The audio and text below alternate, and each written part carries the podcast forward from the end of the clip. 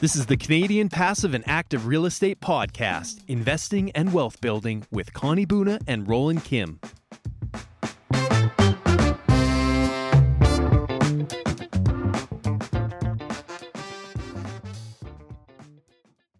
Good morning, everyone, or whenever you're listening to this podcast. It's, Hi. Hi, Connie. it's Roland Kim here and Connie Buna. How are you today? I'm feeling great. I'm excited. I'm always excited to chat with you about investing in real estate. I'm pumped for your content today, partner. Awesome. So, next podcast that we'll record will be a little bit longer. I'm going to go quite detailed into like buying your first or just an investment property in general. So, make sure to look out for the next episode as well. Okay. It's going to take you from the beginning through to receiving keys and kind of like a roadmap at a high level. Is this a teaser? It's a teaser. What are we talking about today? All right. So today I want to talk about the five areas to master to be a good investor. Yes. Uh, and then talk a little bit about the different investment strategies that are out there. cool. Number one, it's like with so many things, whether you're trying to lose weight, get stronger, you need a purpose. Where's your motivation coming from and what's your big why? And the reason I say that is because I have helped investors purchase a great investment and I thought they were happy. I thought they, you know, it was making money, it was passively being managed by a property management company. And then out of the blue, they're like, eh, I, I think I want to sell it. I want to move the money into Bitcoin or something else Yes. maybe not the Bitcoin example, but everyone to their own. Um, and what was interesting in that is they never explained to me what their reason was for buying investment property. Mm. And although I, looking back at it, thought they did numerically certainly well, financially they got a great return, but maybe it was never part of their big why and they didn't have a purpose for it. Okay. So, what can you explain a little bit more? We use the terminology big why, and it's a common phrase for you and I, but let's. In. take that apart, apart a little bit more. Tell me more about what it means. So for me, it means why am I doing what I'm doing? And in more detail, why am I willing to take on all the stresses and the challenges in the weeks and months and years ahead to, in this case, become an investor to buy an investment property? What is the reward? Why am I doing it? Mm-hmm. And what is motivating me? So for mm-hmm. some folks, it could be any number of things. For me, it's I want to deliver a lifestyle to my family and my kids of a certain level. And for my skill set and my enjoyment and what I have available to use, real estate investing is amazing because I put 20% down, a bank mortgages the balance, and I can build semi passive wealth for my family. So, my big why, quite simply, is the lifestyle I want to provide for my kids and my wife. hmm Awesome. So if you're not a family person, like before you you had a family, before you had even before you were married, I think there was a driving force around making an investment. So if you were thinking about about that side of yourselves, what's another example of a big why? Why did you get into it in the beginning, before you even had children, before you had met Jess? you know, I don't know if it was Freedom 55 commercial or something, but it got into my head about at which point, you know, at what stage of your life that you're working towards and what number of passive income or of, you know, money's coming to you would make you happy mm-hmm. that you can kind of take your foot off the growth. And so for me, I just saw real estate investing as being one of the most steady ways of me building my equity mm-hmm. and getting to a point where I want to be in, you know, in a certain amount of time that my lifestyle is covered by my investments Amazing. and I will work for the rest of my life, but I can choose how I want to work. Yes. Yeah. When I think about my my why as an investor, you know, I am my personality as it relates to money, I'm a squirreler. Yeah. I'm a squirreler away. And so for me, my big why is certainly future planning, certainly thinking about myself as an aging person and my family and my my kids and then over and above that, another why is I want it to be a quote unquote good landlord. I want to be able to be somebody that actually takes pride in providing housing and shelter to people in our community. And so that was for me when I think about the big why, it's number one, it was a, a no-brainer. I, I'm certainly of the philosophy of invest in what you know and I know real estate. Great point. And then secondary to that, it was a great way to squirrel. So I'm I'm similar to the way that I don't I'm not great at calculating my commission checks and following my, you know, pending transactions. I just kind of like I'm just working and I'm doing my thing and that's the money piece is not the driver. I'm thinking about just taking that chunk, that 20% chunk and and socking it away somewhere relatively stable. And my strategy with investment properties is long-term hold. That's mm-hmm. my strategy. And so when I think about it, it's like I've socked away, you know, many hundreds now, thousands of dollars into real estate holdings that I don't even want to think about that money. I don't think about it existing. I just think that one day somehow it will potentially keep me sheltered. It will keep my family safe and, you know, it would be a great asset to will to my family. Perfect.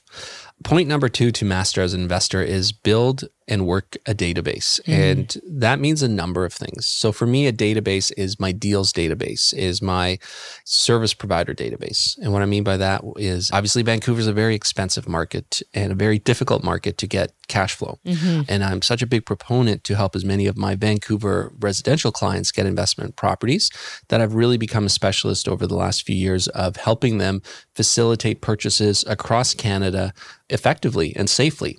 And so the way I do that is I'm constantly growing and cultivating and nurturing my database of realtors that I trust across Canada that send me great opportunities. Yeah. And I build little nucleus around each person in each city. And so if I'm working with a client from Vancouver that you know wants to invest in Edmonton or Windsor, Ontario or Moncton, I can connect them with my database. I connect them with as sometimes it's the deal, the deal I already am aware of. I can connect them with the opportunity, the realtor, and then if it's moving forward, I know that that realtor based on previous experience has built a database around them. So they have all the service providers.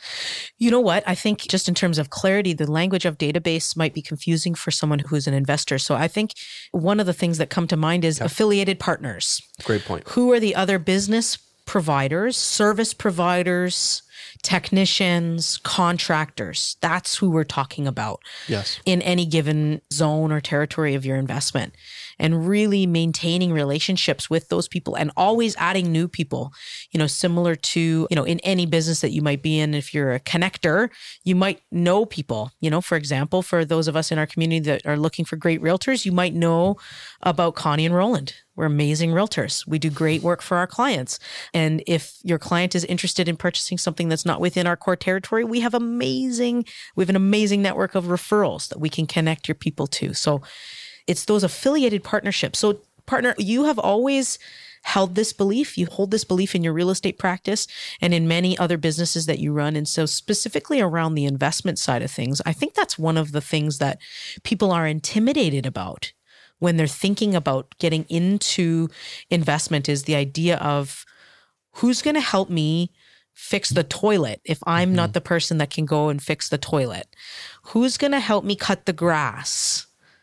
Yeah. And I mean, I guess I passively fell into that with I've always had a vision of running a business from my phone. And I don't mean that like haphazardly or in a cavalier style. I mean more that my phone is a conduit to all my connections and relationships that I've built that no matter what comes up, I can have a conversation and I can either delegate, do, or deflect. Okay. Right. And so for me, the easiest way of getting there is you need to know who the plumber is before you need a plumber. Mm-hmm. And so you need to know who the contractor is that you're going to call before you need a contractor. Mm-hmm. That way, when a tenant calls me and says the sprinkler is spraying into my window and flooding, you know, my, my bedroom, I don't automatically just have to go to you know google and figure out do i need a contractor do i need a you know lawn care person or do i need a restoration or a plumber? Yes. In that case i instantly knew who to call and that person went and took a look and you know that person would have been able to if the job was too big to then reach out to their plumber. And then if a lot of damage had happened they would have reached out to a restoration person versus saying you know what I think someone cut the top of this, you know, and cut the sprinkler head, and I was able to turn it off, and you know, the, the it's been fixed, yes. and here's here's the course forward. So, preparation in advance is so key. And I think what I do well is I under promise and over deliver. So it's actually quite remarkable how easy it is just to talk to service providers and different folks in areas where you're going to invest or have investments and just explain honestly who you are and what you're trying to achieve and not promise them the world. It's not like I'm going to, you know, become a, a, powerful investor here and be a huge part of your business. Mm-hmm. More so, you know, what is your niche? What is you as a service provider, the ideal type of business you're looking for? Mm-hmm. And then you know when something something comes up that there's someone that you know you trust that you've screened in advance that you can bring into the transaction you know, it sounds so simple, but that really changes my perspective of being an investor from looking at my phone and seeing a tenant call me. And unless it's rent time, it often instantly, you know, for an investor makes you wonder what's wrong. Mm-hmm. And yeah, something's wrong, but same way as in our real estate practice, we differentiate ourselves and we excel by solving problems. Yes. And so if you can take that approach in your investment, you become a great landlord mm-hmm. that's got a huge tool belt mm-hmm. that is a problem solver. Thank you. Yeah. Are you ready to build a stronger financial future but don't know where to start? Connect with our advisors with Prometheus Private Advisory Group. We commit to understanding where you are financially today and where you want to be tomorrow. By providing you the knowledge, tools, and guidance through achievable objectives, we can help reach your financial goals quicker.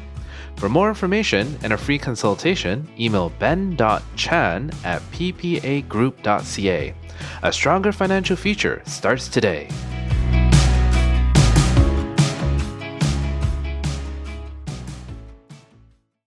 Number three of being a great investor, things to master, is evaluate and research. Mm. And it's interesting. It's the same thing that we sometimes notice when we're working with buyers in our resale market. And they spend so much time, you know, early on focusing and researching things that aren't relevant because they don't have perhaps even a property they're interested in in that exact area. So they spend a lot of energy, they invest a lot of time in things that aren't relevant yet. Can you expand on that? So, you know, if we're working with a brand new buyer or a brand new investor and we're talking about potentially three different cities that they're looking into and, and potentially want to invest into, they may go so far down a rabbit hole that they're looking at like, you know, the floodplains, even though mm. we're, we're, we're, not that far down we're not path. there yet. Yep. And, and, then eventually we might be putting a deal together in an entirely different city and they feel like they've already done a lot of work. Yes. Like they feel like they've been invested thinking about it. They've spent, you know, time on task. Yes. But you're not spending time on the right task. And so we in that case from an investor's perspective, we might have, you know, secured a deal and we have time to do our due diligence mm-hmm. and I have to like motivate them and propel them to do their due diligence because they're kind of spent. They're exhausted. Okay. Once you have a deal together and you still have the ability to vacate the transaction as a buyer, mm-hmm. I always tell my clients it's like buying a used car. It's like buying, uh, you know, it's like taking over an old body. There's good and there's bad. Mm-hmm. And until it becomes your problem, you have the option of walking away. So make sure you know everything that's positive and everything that's negative yep. and figure out if that's the right equation for you. A question for you on the evaluate piece. How important is it to actually physically go and view the property you're considering purchasing? Especially if you're out of your region and it requires some travel time. So, in a perfect world, I want to see everything. At the same time, I mean, we purchased five properties personally last year during COVID, and I didn't see one of them. And I feel comfortable in all the purchases because I had a great team that was involved. My realtor pretty much sent me, you know, globs of videos and mm-hmm. information. Mm-hmm. I got to speak to the tenants. I had a property manager go through and reconfirm that the rents are repeatable and fair. You know, I had a handyman go through and figure out what needs to be done right away and what is being done in the next two to five years. Mm-hmm. The inspector, I made sure that I hired an inspector that does video and really detailed reporting. Mm-hmm. And I told him I'm the type of investor that like just don't exaggerate, but tell me everything. Yes. It doesn't change the transaction if I don't move forward it's not because you've told me something that I didn't expect. I'm open to anything. Mm-hmm. It's all a matter of what am I paying and what are my expectations. Yes. Yes, great. Yeah. Any other evaluation tools that you can share? Like, is there any other? Are you using a particular website that you find to be powerful in that evaluation side of things? Like, how did you gain the mastery, or what's your step around gaining the mastery for evaluations? You know, that comes back to something we've spoken about before. And I always say, what's your avatar? Certainly, there's apps and spreadsheets I use to figure out what the cash flow is and what the return is. But as we'll be talking a little bit about different strategies, my wife and I have also invested in properties that have a completely negative cash flow for mm-hmm. different reasons. Mm-hmm. So it more comes back to why are you buying a property right now? Mm-hmm. What is the purpose of that investment property and what does that look like? Yes. And then that can change over time. Yes. But you decide and you design what it is that you want. Yes. and then go out and find it versus finding something and then justifying why you should own it. Right. And so for me, you know, when people say cap rates, I really personally am not motivated by cap rates and I don't look at cap rates. One, I think they can be manipulated. And secondly, it doesn't tell the whole story. Yeah. For me, it's a whole number of other things that I'm looking for. And it always stems back to why am I buying and what am I looking for? Yeah. And then go out and find that. Awesome. And then step number four, area number four, is acquire deals. I mean, I've said it before. I have yet to meet an investor that has owned a property for five to 10 years that wishes they didn't own the property. I've certainly met investors that sell it because they moved on Well, to something done. else. Yep. But in like a five plus year horizon, most terrible things get corrected and small problems become part of the story that you're going to remember about being a landlord. Mm-hmm. And equally, I mean, same way as in our residential practice where, you know, you and I helped well over 100 clients a year in the Vancouver area. When we were doing open houses, three, four, five, six, seven years down the road from us starting, we run into the same buyers that were coming through the open house Absolutely. and were intending to buy a property. And think of the the cost of their lack of decision. Mm-hmm. And so the properties during a seven year period has more than doubled. Mm-hmm. And so the same thing about investment properties. You know, don't be in a hurry and don't rush. At the same time, come up with a plan of what you're looking for and then how to get it in a timeline and buy something in that Yes. timeline Yes. because you can't make up the time. So Yeah. acquire deals. And if you think you didn't do a great job at acquiring the deal, fix it in the next one. Yeah, taking the time to reflect is such a powerful exercise in so many areas of life and business. You know, especially for those of us that run at a high level and we're busy and we've got lots of stuff on the go, you know, really doing yourself the favor of um, prioritizing thinking time and reflection, not only goal setting, but reflection on those priorities. So if your intention was, you know, to get into an investment market and you have the money set aside and you you didn't pull the trigger yet, why? What's holding you back? Do you have the right partners in your corner?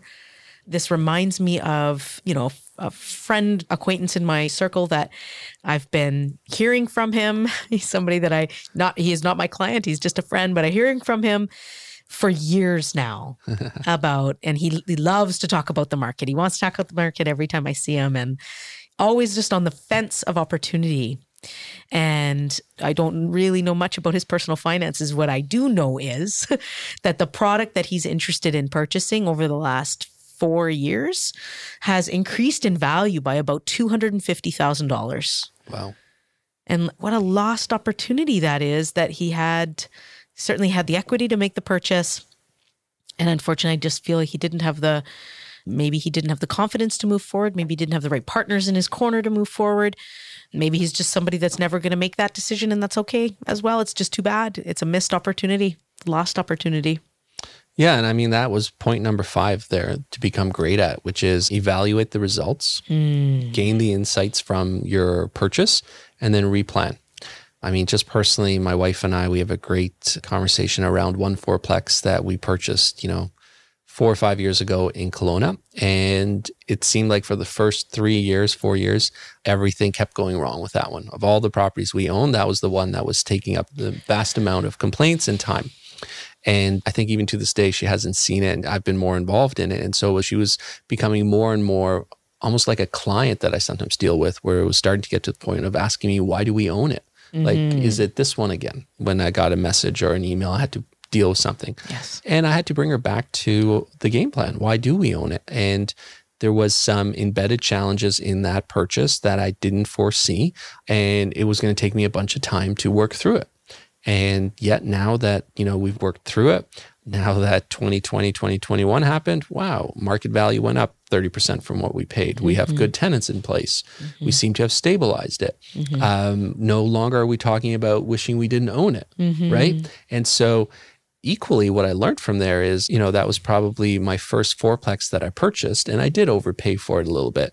And you could have taken the position that, um, you know, I overpaid, I made a mistake, I'm not going to buy another investment property, this was terrible, versus five years later, I certainly uh, have a property that's worth more than what we paid for. Yes. And we have positive cash flow Yep. and I've spent five years paying off a mortgage.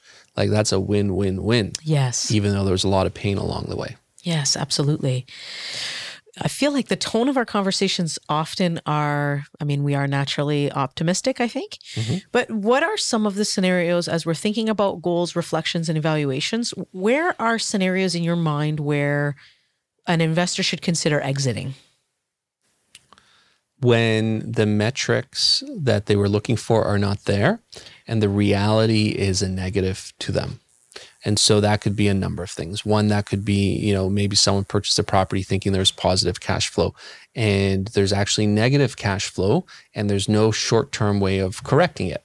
You know, like a $400 negative cash flow on a property for the right property, I'm good with that all day long if mm-hmm. it's the mm-hmm. right property. That same property for another investor could be detrimental, could cause them to go into real financial hardship, could be emotional stress, physical stress, drain them. And so it's the same way as if you were investing into the stock market. You're not going to hold on to all properties even if you're down on them eventually or not properties equities you're going to sell some losses so mm-hmm. if you were an investor and you purchased a property and things were different than what you perceived and every single month it's compounding energy and negativity and, and the money is not going the right direction and there's no short-term way of fixing it there's nothing wrong with taking a step back and regrouping and then mm-hmm. taking two steps forward mm-hmm. that's i think the main one and then the other ones are often when people change so you know, I see it even in myself when I think of some of the early properties that I purchased and what I was willing to deal with and, you know, the type of property I purchased, the number simply based on price point and what was available to me. You know, I'm no longer willing to buy that property because I've worked really hard and I have more equity and I have more leverage and I now have a larger, you know, pool of people, my database that I get better deals coming across my desk. And so if I was you know some investors don't want to hold on to those and i can support that decision mm-hmm. because if they can reapply that equity into a better investment then that totally makes sense to me mm-hmm. so you know i think those are kind of my two main areas do you have another one you were thinking of well, I was just thinking about the idea of whether or not there is a value proposition around cash flow negative properties needing to be topped up. And the concept that you know many many people are very comfortable and happy paying into other investment vehicles like an RSP for example. Mm-hmm. you know we wouldn't question or challenge that. There's a common i think i hesitate to call it a mistake but perhaps misunderstanding that a good investment property must always be cash flow positive and my personal opinion is that I don't necessarily agree with that. Mm-hmm. I do believe that there is value in some circumstances over a long term horizon. If there is, you know, for example, in a market like a Vancouver market where it's actually challenging to find a cash flowing property, often we're seeing, you know, we're at kind of net zero and or, or negative or a little bit negative. But the value proposition over time is that the market is growing, the desirability of the location is growing, and or perhaps there's other components at play redevelopment. finite resource. Yeah, yeah. Re- finite resource. Land is scarce. Redevelopment opportunity on the site. And sometimes those are the opportunities that can get missed. Maybe it's just not as palatable as i mean obviously cash flow positive is delightful right? It's just it's taking care of itself and it's putting a little bit of money in the bank. Uh, but i think there is an argument to be made for other investments that have other scenarios that make them very very attractive from a long term or long range perspective it is really interesting, though, to think about the mastery of good investment habits. In your pursuit of mastery, as we are all on this journey together, who are you listening to? Who are you following? Oh man, you're you're putting me out on the spot. I listen to a lot, but I I'm terrible at remembering the names. But there's the Pocket Investor. I'm a really big fan of that one. Um, uh, an offhand. Is that the big pockets? The big pockets. Big Thank pockets. You. Big pockets. Are you audiobooks? A, are you you're into the audiobooks? Okay, yeah. great. Yeah. And are you like a rich dad, poor dad sort of I've read that. I, I wouldn't say I'm diligent anymore on automatically putting 20% away mm. of hmm. all the money I make now. I'm more separated and I budget. Mm-hmm. So, you know, the approach that we take is live off a, a, modest amount of dividends and we reinvest the rest. Nice. But, you know, you were mentioning earlier about cash flow negative. So mm-hmm. it's all mm-hmm. about strategies, yes. right? And so for the next few minutes, I think we'll just talk about some strategies. And, and the goal when someone listens to this is to um, recognize there are strategies there are a plethora of strategies. Yes. And honestly, if there's a will, uh, there's an opportunity for someone with money to be an investor, and there's someone without money to be an investor. It just depends what skill set you bring. And some of these strategies that we're going to talk about, it's almost like making money strategy Mm-hmm. or long term wait and get paid in the future strategy. Mm-hmm. So one that most people have heard of is a joint venture. You Yes. typically have a great opportunity that, you know, typically we call it the deal partner finds that and secures it and then finds a money partner. And the money partner is responsible to finance the mortgage, may be paying the entire down payment and the improvements, Mm-hmm. or they may split that between the money partner and the deal partner. Okay. And then going forward, that property is rented and managed. And, you know, probably every four to five years, they reevaluate it. And should this partnership decide to sell it, they're equal, equal partners. The money partner put more money into the equation. The deal partner secured the deal mm-hmm. and typically did the hands on management mm-hmm. and the work. Mm-hmm. And so, if done correctly, it's an amazing win win strategy. Yes. Yeah. And you and I have our own version of that between us. Are you ready to build your real estate portfolio? It starts with taking the first step. Call the Home Happy team for a free review of your financial situation and let us start to build your financing plan. Our team's experience, technology, and lender connections will allow you to build what you may not think is possible. We will look at all the options open to you and mix those with your dreams and goals to build the perfect mortgage strategy for your next step. With the Home Happy team helping you, your future starts now.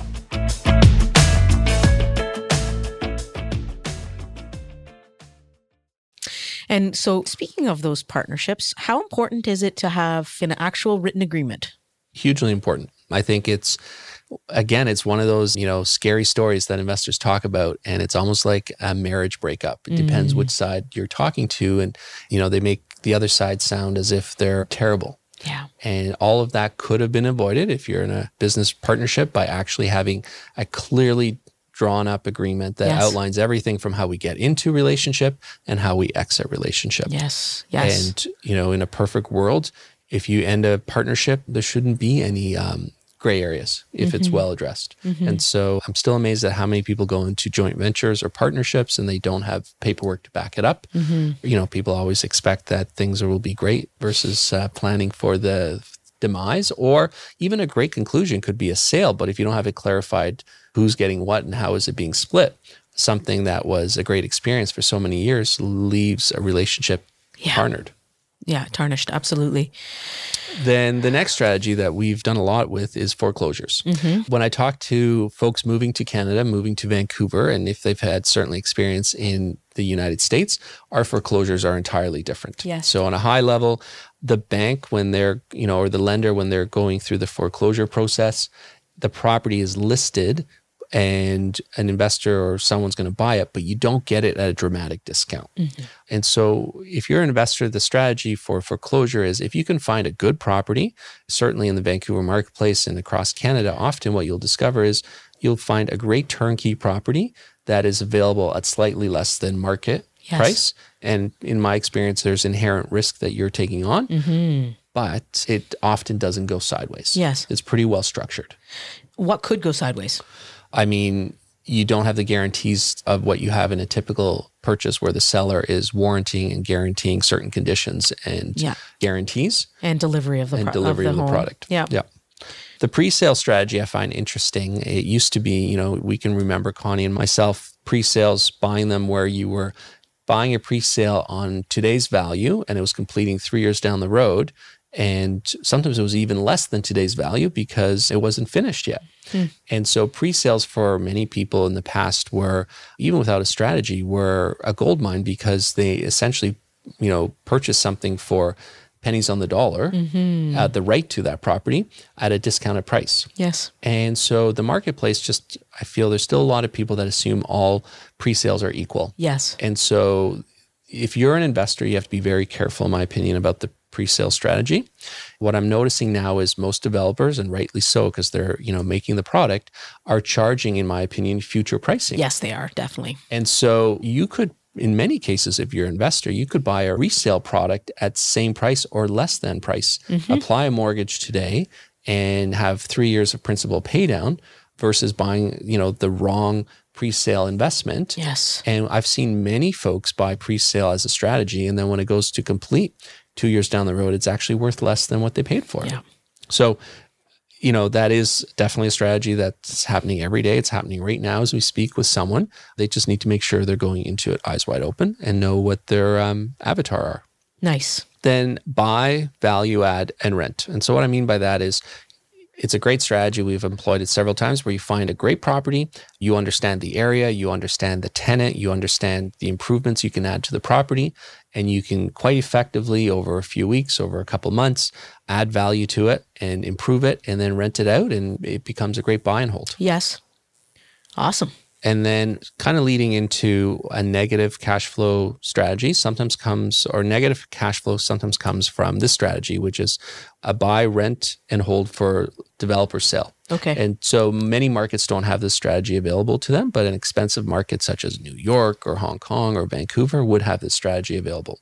And what it is, is if you do a lot of research and you can look at how the city is expanding and what the future use are, you can sometimes, you know, see buildings that are are in the path of development. yes. And so if you can own in that building, Mm-hmm. and, and certainly it's a calculated risk, but in a certain period of time, you likely will get purchased by a developer. Mm-hmm. And when that happens, I mean, we've seen anything from a 60% increase to 400% increase. Yes. And so it can be an amazing windfall. Yes. And so it kind of goes back to what you were talking about with how many folks are comfortable putting money every month into an RSP. Mm-hmm. Um, and so we've sometimes helped clients divert the RSP money and help supplement a cash flow negative property and then get really hefty rewards when the property is sold. nice.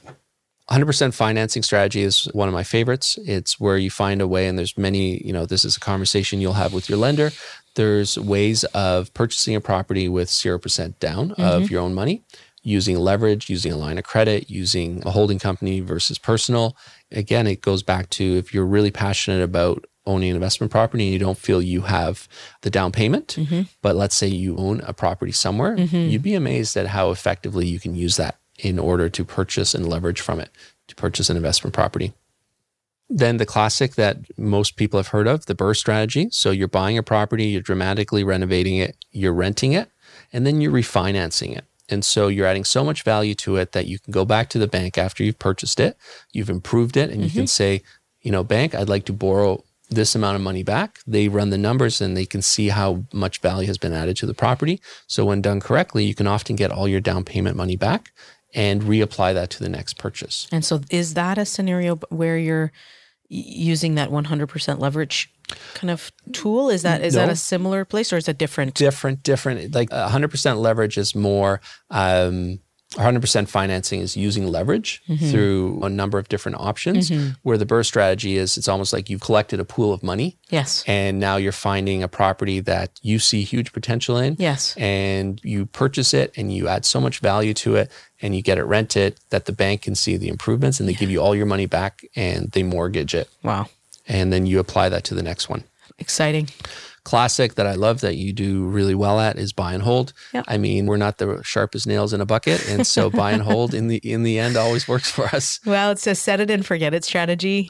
You know, for myself personally, I've never been a gambler. Yes. And so those quick in out plays, as certainly in a real estate capacity, are just so far outside of my comfort zone that the buy hold feels like the most comfortable way that I can expand my portfolio.